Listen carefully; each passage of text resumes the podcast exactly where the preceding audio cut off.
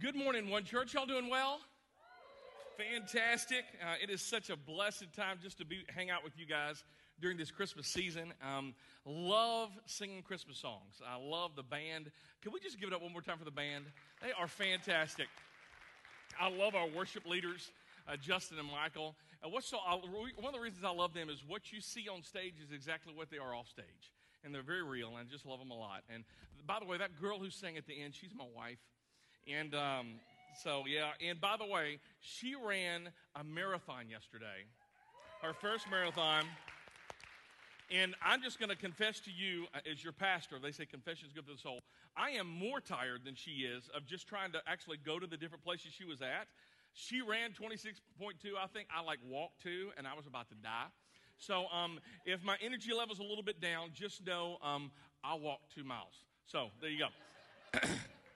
Merry Christmas. Anyway, uh, I do want to join, I just want to welcome you guys. If this is your first time with us, you're our honored guest. I also want to welcome our VIPs, our volunteers are very important here at One Church. Thank you guys so much. We can't do what we do without you guys because we're on the same team. And also, if you're watching online, just want to be able to say, uh, give a hearty welcome. And uh, we're in week three of our series entitled God with Us. And it's a great time if this is your first time here. You've actually showed up kind of right smack dab in the middle. Let me kind of tell you where we've been. We looked at the first week, we looked at this whole idea of God being with us and that the power of God being with, with us, and that really the best Christmas present that you can receive is this idea of Emmanuel, God with us. Last week we looked at that God is actually for us. He's not against us, He is for us. And the great thing about this whole idea is that we could do, no, when we could do nothing for God, He did everything for us. You couldn't, God did so that we could. Today, where we're landing today, is we're looking at the idea of God through us. That God wants to work through us. What could God do through us? What might God do through your life this Christmas season? What might God do through your one and only life where you could actually make a difference in other people's lives? How are you going to make your life for God really count this Christmas season? How can you shine in a world addicted to darkness? We're going to be looking at three passages from the Bible today. And uh, one of these things is that we've been kind of doing this almost a theme, looking at three different passages. And today we're going to connect the dots of something that's an overarching theme, not only in the Christmas story, but especially in the Bible. And the passage that I just want to throw out really quickly that we've been coming back to time after time and time after again in this series uh, is, is found in Luke chapter 2, and that was made uh, popular by uh, the great theologian Linus uh, Van Pelt from Charlie Brown. See, some of you didn't know his last name was Van Pelt. You got to pay attention. All right, you learned something here at one church. All right, so Luke chapter 2, verses 8 and 9 says this That night in the fields, near Bethlehem, some, some shepherds were guarding their sheep. All at once, an angel came down to them from the Lord, and the what? And the brightness of the Lord's glory flashed around them. You see, not only did the angels fill the sky with song, they filled the sky with light. With light. And at the same time, early astronomers, thousands of miles away, we sing carols about them called the Three Kings or the Wise Men, and we don't know if there were three at all. We just know that Magi from the east saw a light up in the sky, and that this light was drawing them to where the Messiah, Jesus Christ, would be born. So they took a long, arduous trip, probably by camel. It was a bright light. And these wise men gathered up everything and made this huge long trek. Probably they came from the area known as we now today as know as Iraq. But God has this thing about light, and it's all through the scripture and the role that light plays in the world and what light does to darkness. We see it all through the Christmas story, and in every Christmas, you and I participate in this whole idea of, idea of the fixation of lights.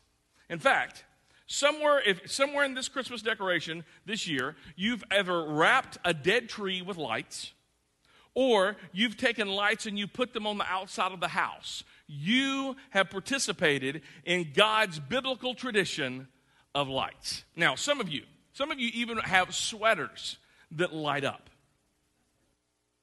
And I, am just going to stop right there because I was going to go forward, but I don't want to offend anyone, all right? I don't have one of those sweaters, and that's probably the reason why I would make fun of you because I'm bitter because I don't have one, all right? But here's my point. Here's my point. Just so that you know, when you and I decorate with lights, you are participating in this great tradition that God has with lights, all right? Now, how many of y'all, let me see your hands, you've actually, you've actually wrapped a Christmas tree this season with lights or you've put lights up on the outside of a house? Let me see you. All right, that's most of you. All right, I'm going to embarrass. Uh, how many of y'all have not? All right, come. Thank you. Thank you for being honest. Sarah, I see that hand. Thank you. Uh, I, am not going to embarrass you, and I'm not going to call your name in front of everybody, Sarah. So no worries, Sarah Murphy. It's all right. Anyway, um, but for, for those of you, if you've not decorated yet, I, you know, again, I'm not a hater. You know, a hater's going to hate. That's not me.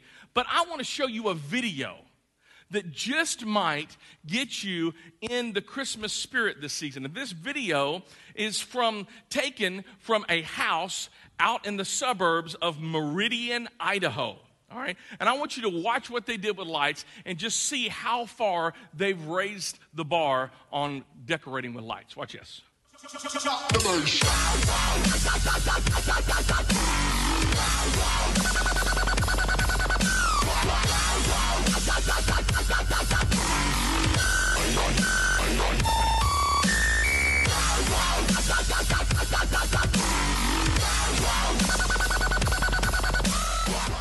Guys, I don't know if God is in that, but that is awesome, right? I don't know if God's up in heaven going, I, I, either if he's happy or annoyed, but that's the fishiest net. I'm just going to go ahead and tell you, all right? That is a family's house. Imagine if you're the next door neighbor. What you experienced was 20 seconds of a 12 minute light show that is broadcast 18 to 20 times a night. Yeesher, right? I mean, can you imagine? You're the next door neighbor and you see James coming out with all the lights and it's September right? And you're going, really? You're going to do this again? Skrillex for Christmas? Are we going to really have a dubstep Christmas? Really? Let me tell you what that family in Meridian, Idaho, they are participating in the biblical tradition of lights.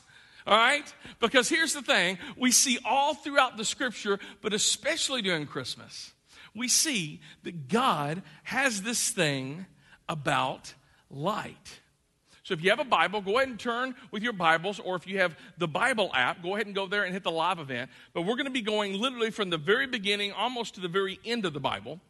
And we're going to be looking at this whole idea of lights, of lights. Now, what we're going to do is I want you to turn, if you have a Bible, we give them away free from one church. We, I would ask you to turn to page one. We are going to the very beginning because the be- very beginning is a very good place to start.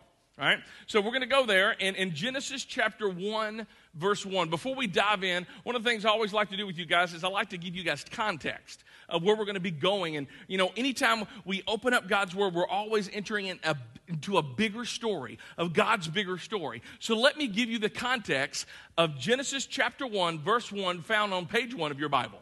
Ready? There's nothing. That's it. All right? That's the context. There is nothing except for God. God has always been, He will always will be. And in Genesis chapter 1, verse 1, we read this In the beginning, God said, Let there be light. And there was light. God spoke, Let there be light. God spoke it, and it became, and it was so. To keep on reading, verse 4. And God saw that the light was good. Then he separated what? The light from the darkness. You see, here's what's so cool about this the, the power of God not only can create everything around us that we can see, but He can create something from nothing. Nothing. Literally, that just by speaking it into existence. God looks out into the darkness and He says, Let there be what? Light, and there was light. He created something from nothing. Where light never existed before, when He spoke it, it showed up. That's the power of God that you and I can know. a God that speaks and it happens. It just is. This is the same God who can speak peace in the midst of your storm that you're going with right now. Some of you, you're here and you are smack dab in the middle of some circumstances that are falling apart all around you. And you have something inside of you, this God with us, who's God for us, who wants to do something through you, and He can speak peace into your life, and it will be peace, even though everything around you is swirling and falling apart. God can speak hope into your deepest fears and anxieties. Your fear of always living your life alone, your fear of never getting married, your fear of now that you are married that it may end in divorce. God can speak hope into hopeless situations, and hope is just, it just shows up. God can speak love into your deepest pain into the pain that you thought defined you, into the pain that you thought was the end of your story, that pain of not having someone to spend the rest of your life with, of having lo- lost your spouse because of an accident, because of death, that pain of uh, losing a child, that pain of never being able to give birth to a child.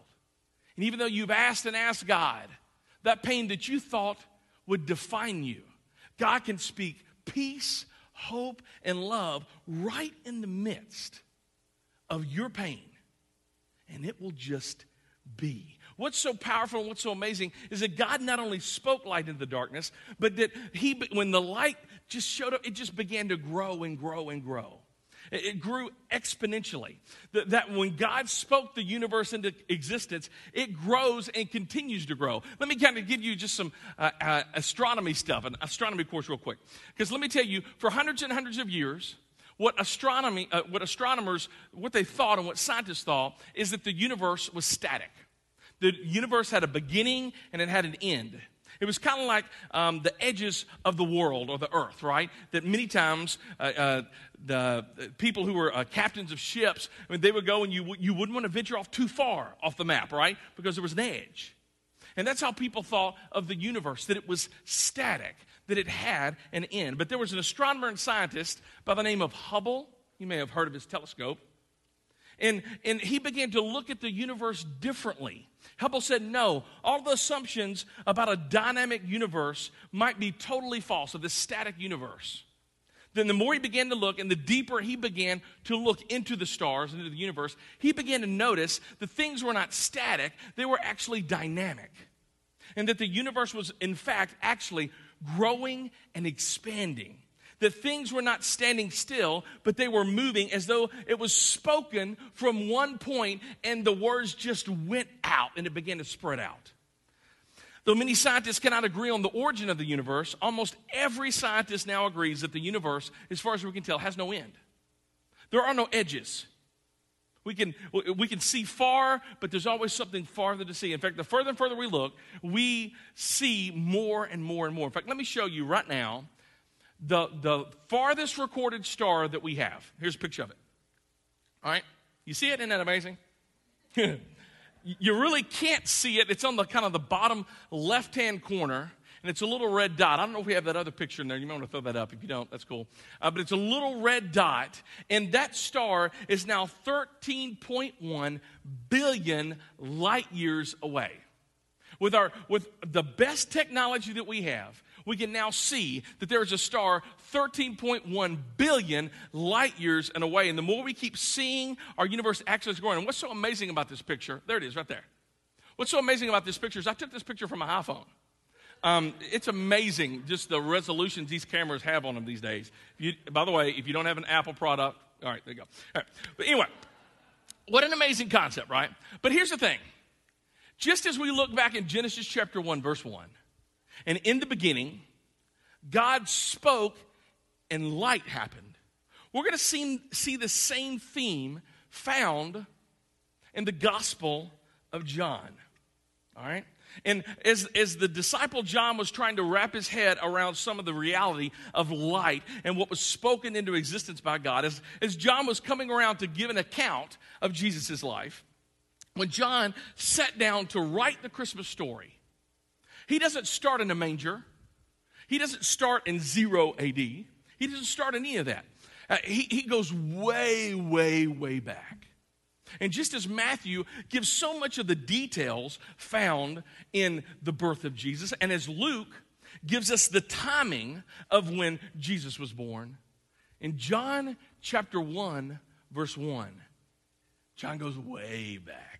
In fact, before we go to John 1, let, let me just put up Genesis 1 1. Can we say these words together? Here's Genesis 1 1. In the beginning, God said. All right, now, here's John 1 1.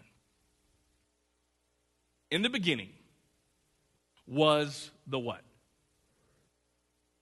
John is using this to describe Jesus, that Jesus is the Word. Again, how did light come into existence in Genesis 1 1? God what? Said. He spoke it right? And John says Jesus is the Word, that literally a word spoken, that Jesus is the Word of God, the, the truth of God, and that God embodied and it came incarnate, and His name is Jesus. I'm going to keep on going. In the beginning was the Word, and the Word was what?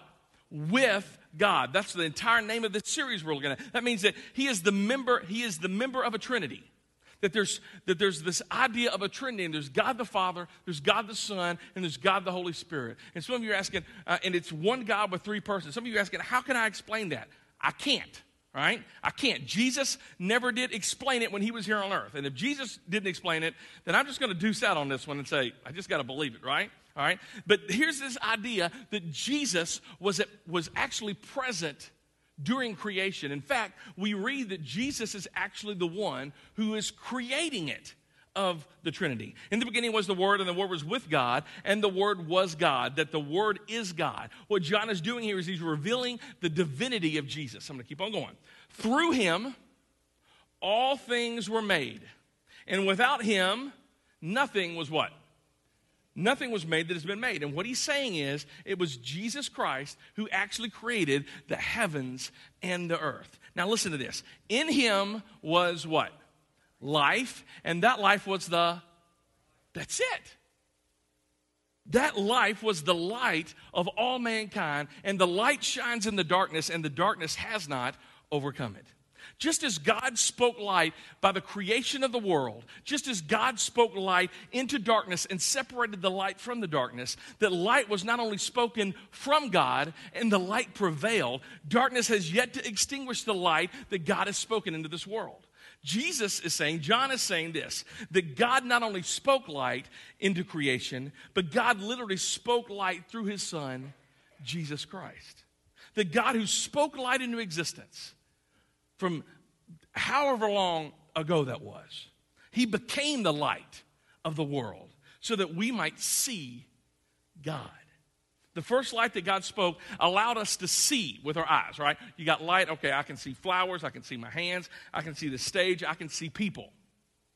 But the second light that God spoke is so that we could actually see God because Jesus said this later. He says, Anyone who has seen me has seen the Father that God, Jesus, is actually light. And that's the reason why we sing at Christmas. That's the reason why we sing almost every Christmas song that we want to, and we just come here 52 weeks of the year and we just worship. It's the reason why we worship, again, because we need to be reminded that we have seen the light. When you've seen the light, you've seen God. Everything changes in the light, isn't it?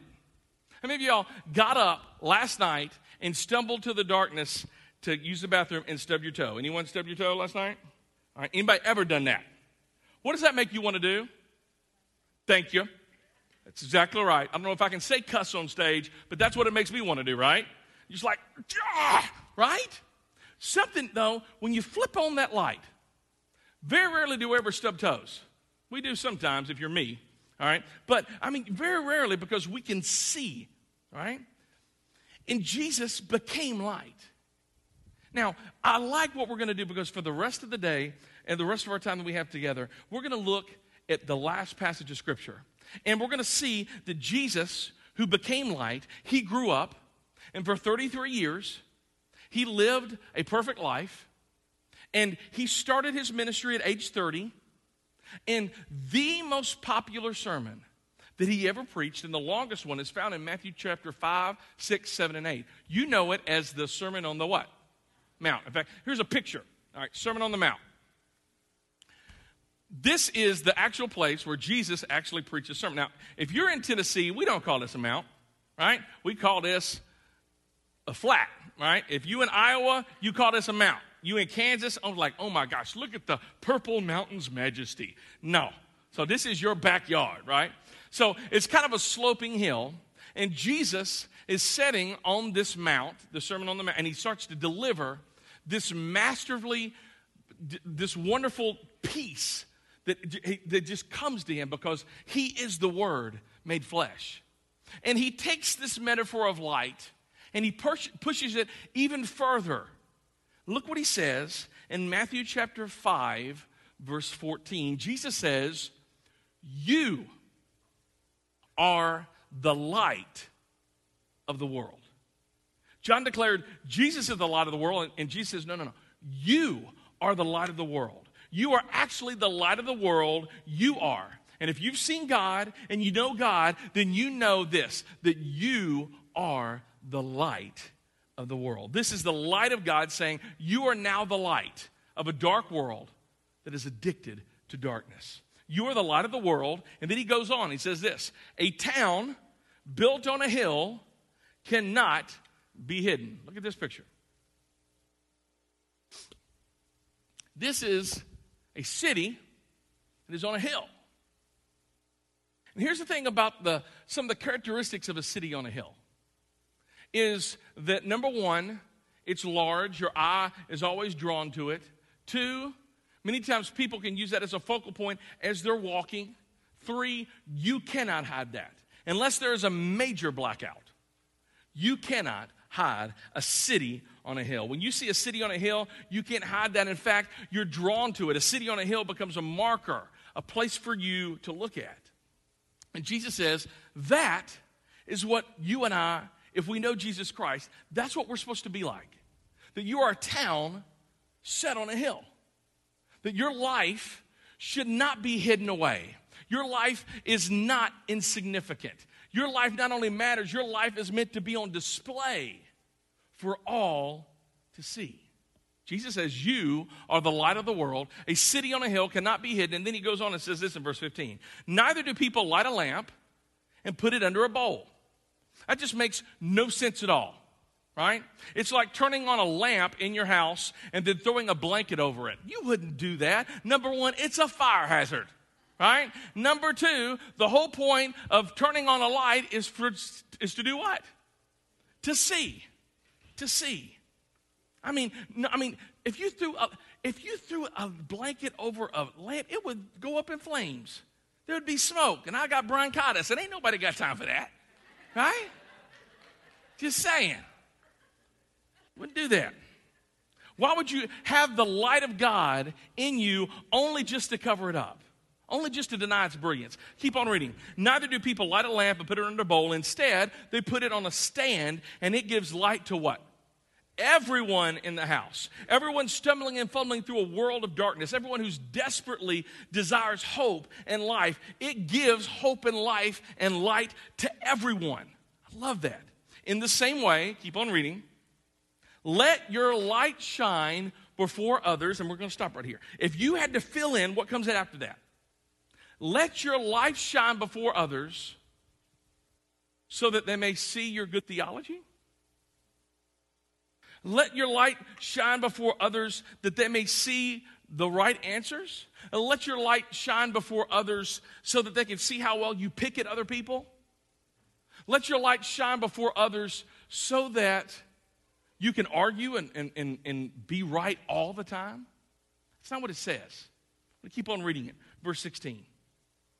In the same way, let your light shine before others that they may see your what? Good deeds and glorify your Father in heaven. They will see your good deeds. They will see your good deeds like giving gift cards to the needy families at Northeast High School they will see your good deeds like helping out and partnering with Radical Mission as they continue to help families who've lost it all or homeless people who have nothing. Let your, your good deeds become an act of worship that someone sees as light. That they will recognize the source of the light, that they don't glorify you. No, no, no, it's not about you. But they glorify who? Your Father in heaven. That they will see your good deeds and glorify your Father in heaven. You and I have been invited by the God who spoke light into existence. You and I have been invited by the God who became light to illuminate the way for everyone. You and I have been invited by that God to actually be light in a world addicted to darkness. At your work, in your home, among your friends, at your school, wherever you go, with, with whomever you're with, no excuse is big enough, or get this, no place is dark enough for you to be the light. But why? But Chris, you don't understand. You don't know the job that I live in. You don't know the job that I'm at Monday through Friday from 9 until whenever or 7 until whenever. And I know you work at a church pastor, but I, you know, in my job it's so bad. I don't even I don't even I don't speak about God. I don't even speak. It's just it's a dark place. Question. Where do you put a light? Don't answer. But, but but you, you, don't understand. My boss is just, he is a mean, angry man. And he says, you know what? If, if you don't do it this way, and, you got to cut corners here, and you got to fudge here, that if you don't do this, then I might lose my job. I can't be light in there. What do you put a light? Chris, listen. My family is so jacked up. They put the dis in dysfunctional, right? I mean, th- there's been so much abuse. There's been so much anger and blowups. There's been so, my, my, my dad, my mom have had so many other spouses. I don't even know if this person sitting beside me right now may be my step brother. I just don't even know. You don't, stop. Where do you put a light? Okay, Chris, again, I understand where you come from, but I am a school teacher in, in school, I may lose my job if I talk about God. I mean, and, and, and I'm just, I'm here to, I'm not even teaching the kids anymore. I'm just filling out paperwork about wanting to teach the kids one day, right? I mean, the thing, the reason why I got into teaching, I'm not even doing that anymore. And, and, and I, I definitely can't talk about God, that whole separation of church and state. You know, it's in the Constitution, right? Stop. Where do you put a light? I'm in the army, right? I mean, the people that I'm with, I mean, they are just, I, I like them and, I, and I, I trust them in battle. But it's just, it's hard to be a Christian in the army. Where do you put light? Answer in darkness. That's where you put light. You see, you may live in a really dark spot. That just means you're going to shine greater. It just is. That's not an excuse. That actually is more of an opportunity that God can change the world through you. Man, one of the things I, I loved going to seminary, going to Dallas Seminary. I was there for four years, and um, I loved, loved seminary. I loved learning about God, Jesus, the Bible, all this stuff. Let me tell you the one thing I hated about Dallas, and that was the entire four years I was in Dallas, I never once saw a star. You want to know why? Because the ambient light of the city, right? There was no I didn't, there wasn't any trees. They call these little live oaks, these little shrubs. You know, they call them trees. That's not a tree, right? So it's just not. I, I love nature. And you just, it was, it was difficult for me while I was there because I couldn't see the stars. Why? There was too much light in the sky. Some of you are complaining, it's just too dark. Let me tell you, when it gets really dark, guess what you can see up in the sky?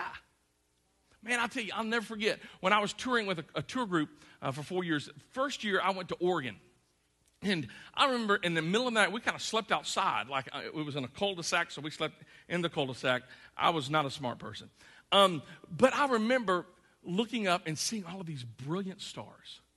And you could actually see satellites go overhead. Anybody ever seen that? I mean, they, they look like a really faint star, but they go really fast across the sky. Man, when it's dark, that's when lights are supposed to shine. So, my question is this and this is our big idea. What is your life reflecting right now? What is your life reflecting? Whether you're a teacher or a student, I know that there may be tons of darkness around you, but what is your life reflecting? If we take something as powerful as the Hubble telescope and we examined your life, if we put you up on the screen and said, guys, what do you think their life is all about? what is it that they value? What is it that, what are their priorities? What is the thing that drives his life or her life? If we were to ask your kids, kids, uh, what is daddy's life? What drives daddy's life right now? What do you think they would say? Ladies, if we were to ask your husband, what matters most to you? What do you think drives her? What is she reflecting right now? Maybe more specific to our conversation this morning is, is who, whom are you reflecting right now?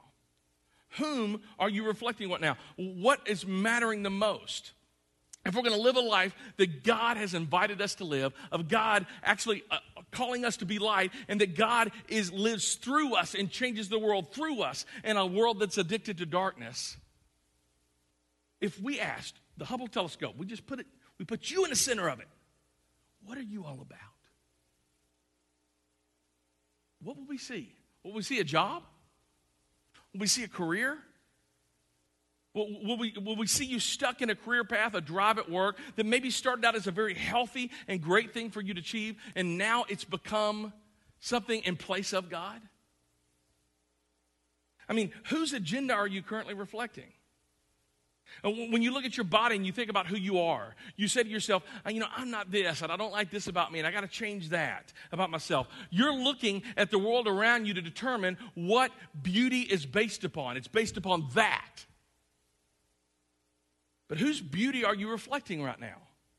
Whose desire are you seeking right now? What light are you being drawn to in your life right now, other than God? Whose desire are you seeking right now? That whose desire has caught your attention and that you are starting to focus on and you're moving towards? Be careful. Because the thing that captures your attention and your eyes, eventually you will move there. You will. What is your life reflecting right now? How might you this Christmas, how might you this next year allow your life to reflect God? The God who loved you so much that he sent his one and only son into the world who became light in your darkness. That that same God has called you to be the light of the world. And that sounds so overwhelming. The world? Okay, let's whittle that down then. The light of Tennessee. Eh, it's still too big. What, what about the light of Montgomery County? I don't know how many people live in Montgomery. That's, just, that's still pretty big, right? Keep on going. What about the light of Clarksville? There's 150,000 people living in Clarksville. Okay. What about the light in your neighborhood? John chapter 1, verse 14 says this that the Word became flesh and he moved into our neighborhood. You see, all of us, we've moved into some neighborhood. You either live at Hazelwood, you live somewhere maybe off of exit 8, you live at exit 11, you live in Oak Grove, you live in Dover, you live wherever. You've, you've moved into a neighborhood. And God has called you to be a light there in that neighborhood. Let's even whittle it down even further. God has called you to, to be a light, to make a difference in your home, Dad. As you're discipling those preschoolers, Mom, and you're so overwhelmed, and you're like, oh my gosh, will this kid ever stop crying? They will when they leave the house at 18.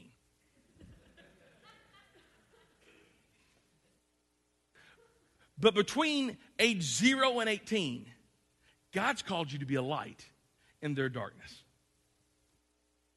So this Christmas, how can you, how can God work through you so that other people will know that God is for them and not against them, and that they would ask Jesus into their life so that God is now with them?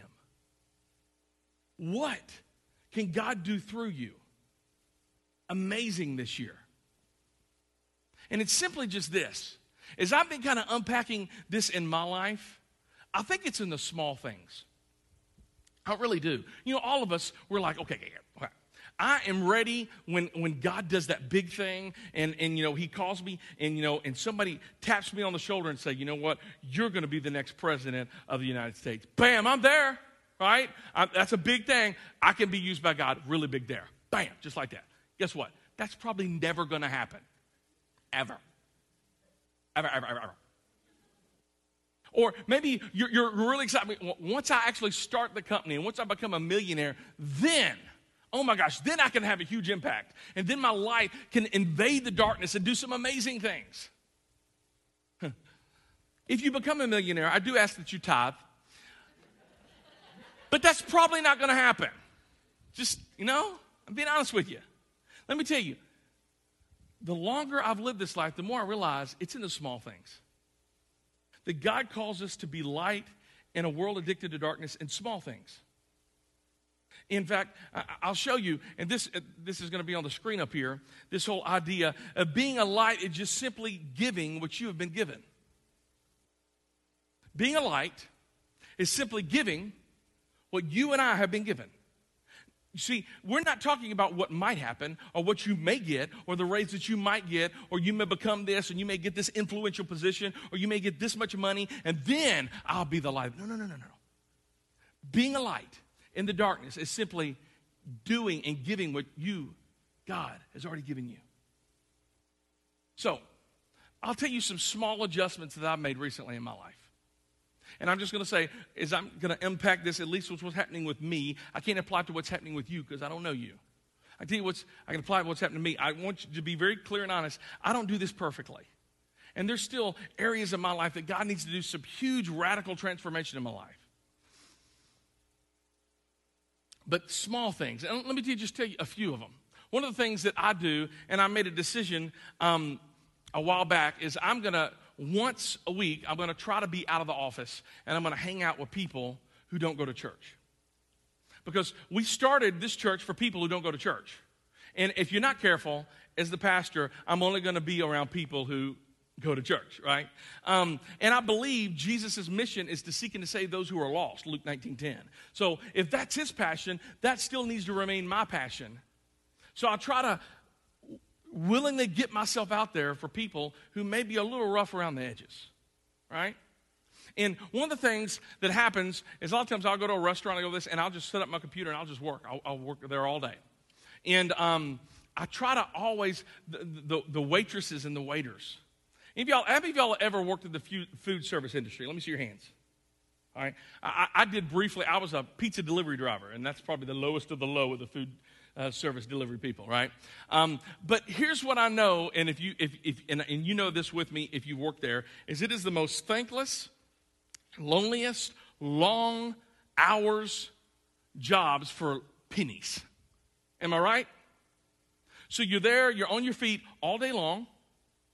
And, and a lot of times people don't see you and they kind of just look over you and you try really hard to give them a good experience there. And, and then even when you do give them a good experience, they give you a dollar. Thanks, right? So one of the things that I have, uh, that I started doing is I look people into the eyes. All right? And some of you think, well, that's kind of, I mean, isn't that what you're supposed to? It is. But I want you to look, most people don't do that in our culture anymore. They're like this yeah, I'd like to have this, and if you could put this on the side, and uh, okay. And that's what we're doing. We're over here tweeting, Facebooking, on our phones, reading email, playing Candy Crush. One more time. Please don't invite me to play that. Please. Y'all gonna get me yelling up here. Anyway, but we're down here, we're like this, right? And you're just bebopping and scatting playing Angry Birds. And the person who's right in front of you, we don't make any eye contact with. So look into their eyes. It's the gift of being present with them, of actually being there in the moment. And here's another thing is I try to learn their name.